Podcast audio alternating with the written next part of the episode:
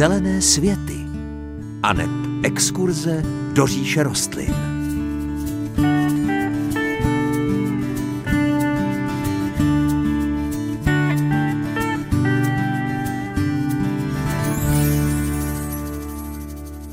Vítejte u Zelených světů. Tak jestli by vás, milí přátelé, zajímalo, jaké bude počasí v blízkém období, mohli byste si udělat výlet do parku nebo do zahrady a ohlídnout se po pavoucích. Jedna pranostika totiž říká, že když křížový pavouk se v říjnu ukrývá a nevylézá, není daleko do sněhu.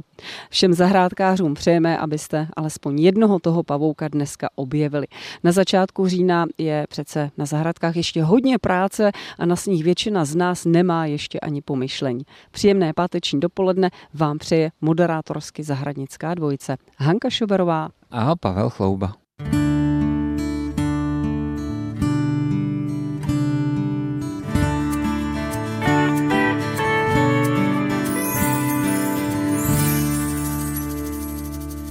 Sešlo se nám opět několik pěstitelských dotazů a my se jim budeme v dnešních zelených světech věnovat.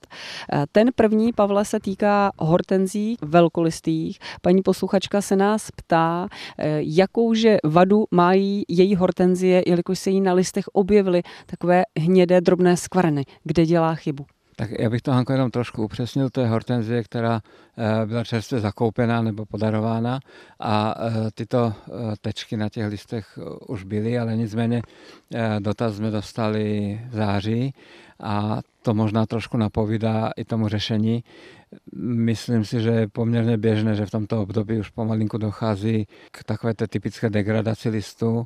Už je vidět málo rostlin, které by byly ve stavu ideál, takže v tuto chvíli já bych doporučil jenom klid a pevné nervy, nechat tu rostlinu pěkně vyzrát, uh, aby se sama zazimovala a v případě, že by se tyto tečky mohly objevovat uh, už brzo od jara, když vyraší, tak potom to bude k nějakému řešení, ale já si myslím, že zatím nějaký poplach není úplně důležitý. Může to být třeba následkem nějaké houbové nemoci nevýznamné nebo i možná nějakým mechanickým poškozením, přenesením té rostliny z místa na místo. Oni reagují různě, takže zatím bych to doporučil moc neřešit. Druhý dotaz. Dobrý den. Mám na zahradě místo nacházející se v hlubokém stínu. Čím ho ideálně osázet? Děkuji za odpověď. Tak co poradíme panu posluchači? No tak já bych řekl, že i stínu je hodně druhů. A když se řekne hluboký stín, tak si opravdu představím, že tam je skoro tma. Pro tuto situaci mám eh, jednu velmi dobrou radu na naší vlastní zahradě eh, jsme měli kousek místa, které bylo zpočátku v normálním stínu a tím, jak eh, se vlastně nad tímto prostorem rozrůstala koruna azijského javoru, tak ten stín se prohloubil a byl opravdu velmi intenzivní. A v období, kdy jsme tam ještě měli vlastně přístup na toto místo, tak jsme tam vysadili asi dva nebo tři trsiky kapradin a potom jednu trávu, druh ostřice. Byla to odruda Ice Dance, píše se to Ice Dance. Hezky se to čte, když je to jenom takto. Obě tyto rostliny se ukázaly jako velmi bojovné a tento hluboký stín perfektně zvládli, eh, nebo zvládají stále. Takže pokud eh, by bylo možné použít jenom tyto dvě skupiny rostlin, tak kapradí a tuto ostřici. Případně by to možná zvládly i některé eh, druhy bohyšek nebo škornice nebo ještě nějaké další eh, stínomilné rostliny by se možná našly, ale tyhle ty tři, čtyři druhy by měly být úplnou jistotou. No a další dotaz, jako by se naši posluchači domluvili, je velmi podobný tomu, na který jsme teď odpovídali, akorát se nejedná o místo ve stínu, ale na sluníčku. Dobrý den, rozhodla jsem se zrušit svůj levandulový záhon umístěný na jižní straně domu, čím ho ideálně osázet, aby mi prosperoval. No tak jestli na jižní straně domu rostly levandule, tak eh, bych tam tušil nějakou lásku k modré barvě.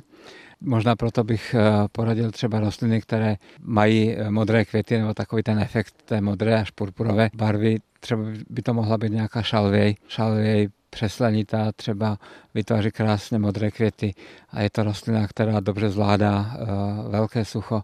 Mohly by tam být třeba některé druhy rozchodníků.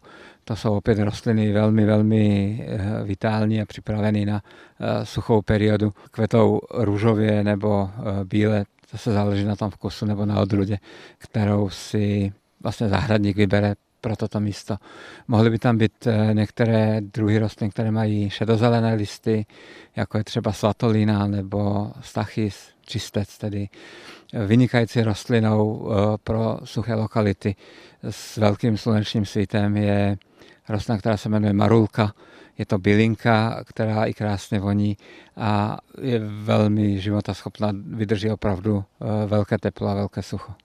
Ještě takový malý poddotaz k této otázce, Pavle, a ten už vzchází ale z mé hlavy, ne od paní posluchačky. My, když jsme vysazovali levandule kdysi, tak se tam dával speciální substrát, který nebyl zdaleka tolik živný. Musí člověk, když bude tohle místo znovu osazovat, tu půdu trošičku oživit a přidat nějaký substrát, který by trošku vylepšil? V případě, že se bude úplně měnit charakter té výsadby a nároky těch jednotlivých rostlin budou úplně jiné, než byly nároky levandule, tak to žádoucí je. Ovšem ty rostliny, které jsem jmenoval před chvilinkou, tak si myslím, že budou zvládat i e, vyšší hodnotu pH, to znamená, že ta půda je jako mírně zásaditá a i ta struktura toho levandulového substrátu, i vlastně živiny, které obsahuje, tak by měly těmto rostlinám stačit. Takže záleží na tom, jaká bude ta změna. Jestli bude sortimentálně nějaká úplně dramatická, tak to chce e, ten substrát přizpůsobit i těm rostlinám.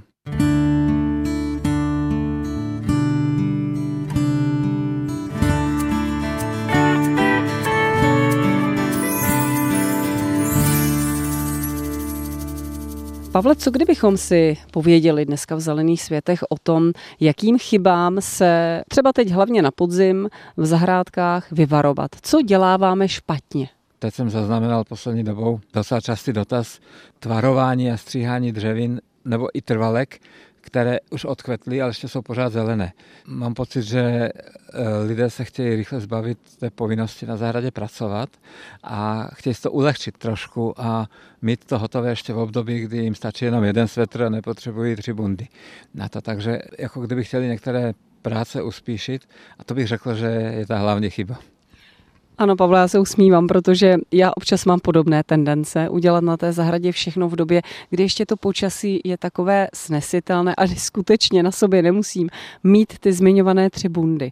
Pak už je chladno, nechce se nám, už bych to chtěla mít všechno připravené, načančané na zimu a sledovat tu zahrádku už jenom pěkně z obýváku za oknem. No tak jako to klidně můžete z toho obyváku Hanko sledovat, ale nechte ty rostliny žít ještě předtím, protože je celá řada druhů, které jsou zelené do pozdního podzimu a takové to ustřihnutí těch jejich listů je vlastně krádež, protože eh, ta rostlina jak by dneska někdo řekl, tak celý rok maká na tom, aby se sbírala ze sluníčka energii co se tam v těch listech děje, tak to se dá připodobnit nějaké biochemické laboratoři, protože tam jsou obrovské procesy. Je to vlastně fantastická věc, že ze slunce ta rostlina umí za pomoci oxidu uhličitého udělat cukry, tu energii, kterou eh, nesmírně potřebuje. A týká se to jak dřevin, tak třeba trvalek, protože tyto rostliny vlastně pracují na tom, aby si tu energii mohli uložit do kořenů do těch oddenků, které eh, v jarním období, když raší, tak musí mít z čeho. Na to živiny nestačí. To, že jim dáme hnojivo, tak nestačí té rostliny na to, aby mohla vyrašit. Ona potřebuje energii, ona potřebuje ty cukry a pokud je předčasně zbavíme velkého množství ještě zelených listů, tak vlastně to mít nebude, protože teprve s pozimem, až se ochladí a ty listy začínají žloutnout a být v úvozovkách nehezké, tak v tu dobu vlastně probíhá ten transport těch živin z listu směrem do kořenů. Takže pokud bychom je oloupili o toto bohatství, tak eh, sice budeme mít před Vánocem a uklizeno, ale rostliny na tom budou špatně. Ono těch prohřešků, kterých se na zahradě občas dopouštíme, tak je mnoho. Eh, já navrhuji, že si dáme písničku a pak se ještě k některým společně vrátíme. Tak zůstaňte.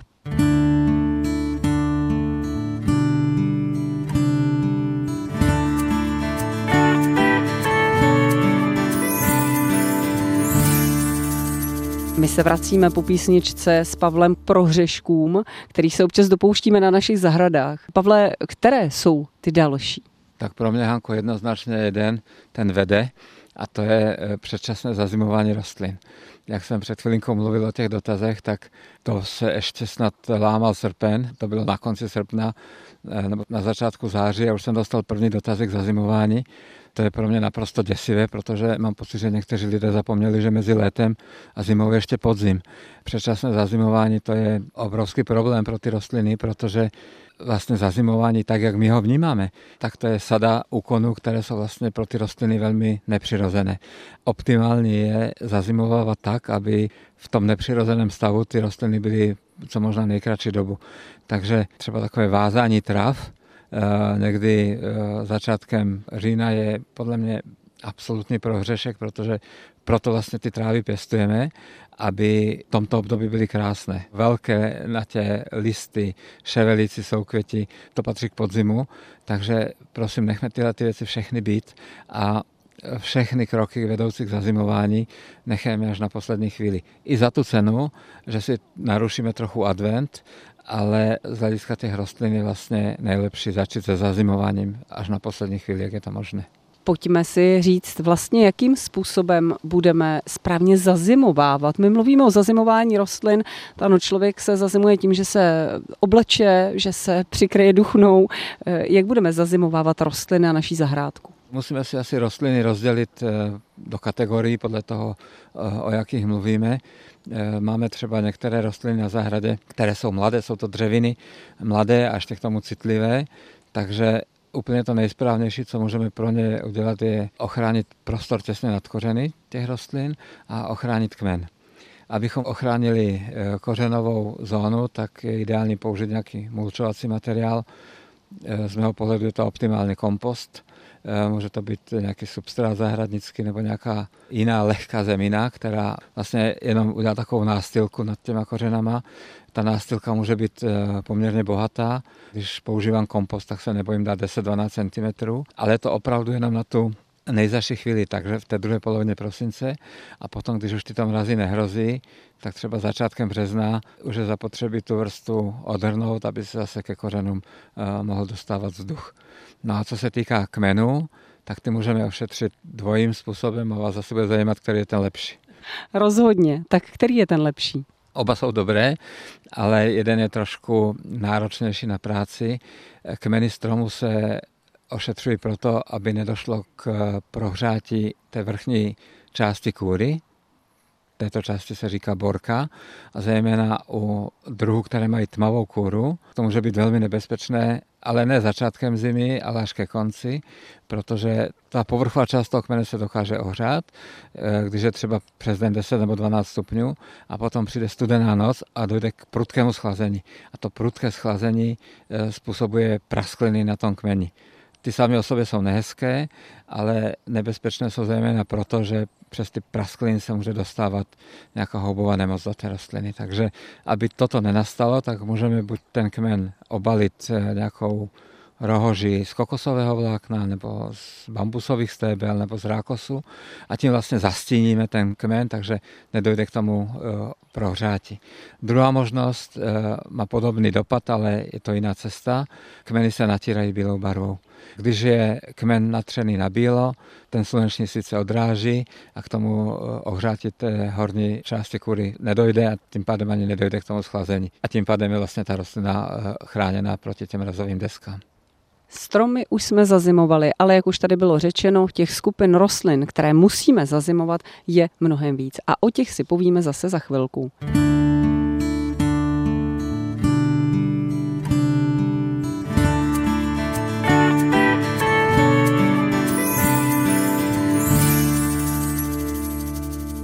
Zazimovali jsme před malou chviličkou stromy, ale jak už tady padlo, těch skupin rostlin, kterých se zazimování týká, je mnohem víc, Pavle. Tak která je ta další? No další a podle mě rostoucí skupina rostlin jsou eh, různé druhy dřevin, které se pěstují v květináčích, buď někde u zádveří, na terasách, na balkónech, anebo jenom tak, jako v otevřené zahradě pro ten uh, silný efekt, anebo právě proto, abychom je vůbec mohli mít a na zimu počítáme automaticky s tím, že někam zazimujeme do nějaké garáže, kolny nebo nějakého jiného prostoru. Co s nimi tedy na zimu uděláme? Vlastně budeme tyto rostliny stěhovat eh, z garáže do místnosti, která by měla být správně chladná. Optimální teplota takové místnosti je těsně nad nulou. Bylo by dobré, aby se eh, ty teploty po tu nulu nedostávaly. Pokud je to takto, tak můžeme klidně použít i tmavou místnost. To mnoho lidí neví a nemají v tom jasno, takže klidně můžeme vzít takovou hortenzi nebo japonský javor, který máme pěstovaný v nádobě. Můžeme ji vzít do garáže, do kolny, do sklepa, kde je úplná tma v případě, že je tam kolem dvou nebo tři stupňů nad nulou. Kdyby tam ty teploty měly se dostávat výš, třeba nad hranici 8 nebo 10 stupňů, tak eh, ta rostlina by měla tendenci růst, rašit a ve tmě by to byl problém. Pokud udržíme kombinaci tmavá místnost, chladná místnost, tak tam ty opadavé druhy klidně můžeme nechat. A co druhy neopadavé? Tak to se bude týkat zejména takových těch takzvaně přenosných rostlin, subtropických, jako jsou třeba oleandry, eh, může to být klívě, může to být agapanthus. Celá řada dalších eh, druhů do této skupiny patří. Bobkový list například patří do této skupiny. Tak to jsou rostliny, které mají rádi chlad, ale nebylo by úplně dobré asi je mít eh, v úplné tmě, protože tam přece jenom ty listy trošičku fungují, nějaké ty fyziologické procesy tam probíhají a kdybychom takovou rostlinu umístili do úplně tmavého prostoru, tak by to nemusela vždycky dobře zvládnout. Takže pro tyto druhy a třeba i pro muškáty nebo celou řadu dalších eh, druhů budeme hledat místo, které je chladné. Opět těch pár stupňů nad nulou je fajn, ale nemělo by být úplně tmavé. Může se, Pavle, stát, že máme rostlinu ve velké nádobě, už třeba vzrostlou letitou a nedá se s ním manipulovat, jsme nuceni ponechat ji na místě. Jak o tu se postaráme na zimu? Ano, nebo to může být rostlina, se kterou by se manipulovat dala, ale nemáme kam. Nemáme kam schovat. I na toto máme dobrou zahradnickou fintu. Stačí ten květináč vzít a položit ho na ležato. Optimálně přenést ho na severní stranu, aby na tu rostlinu nesvítilo během zimy sluníčko. Zimní sluníčko je totiž eh, velký nepřítel téměř eh, každé rostliny, která zůstává venku, protože když svítí je teplo, tak eh, se odpařuje voda z pleti v těchto rostlin. I z druhů, které jsou opadavé a mají měkkou kůru, tak se ta voda trošku ztrácí. Listnaté nebo jehličnaté druhy jsou na tom ještě mnohem hůře. Takže zaprvé je zkusíme umístit v tom květináči na nějakou zastěněnou stranu domu, tak aby tam to slunce nešlo. A za druhé ten květináč položíme na ležato. To má jeden eh, velmi dobrý dopad na život té rostliny, protože když je květinář na ležato, tak i když prší nebo sněží, tak eh, při zmrznutí se nevytvoří krustička na povrchu toho květináče, která by bránila průsaku vody eh, ke kořenům. Když květináč stojí ve své klasické poloze, namrzne trošku, potom na to naprší nebo nasněží, tak tam může vzniknout malá louže, která může mít třeba jenom 2-3 mm výšku, ale to už stačí na to, aby se nedostával vzduch ke kořenům rostlin, pak eh, dojde k uhnívání kořenů a potom eh, z jara říkáme, že ta chudinka tato neustála zmrzla nám.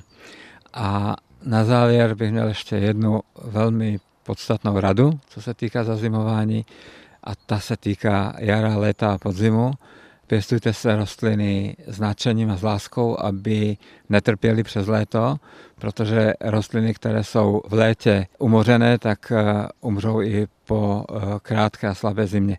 A naopak rostliny vitální, zdravé a prosperující vydrží mnohem větší výkyvy i v zimním období.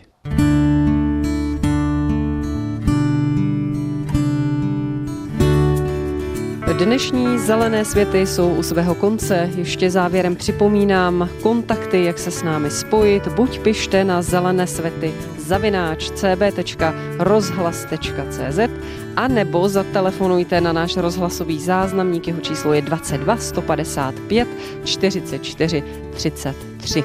Hanka Šoberová a Pavel Chlouba přejí příjemnější a veselější život s rostlinami naslyšenou.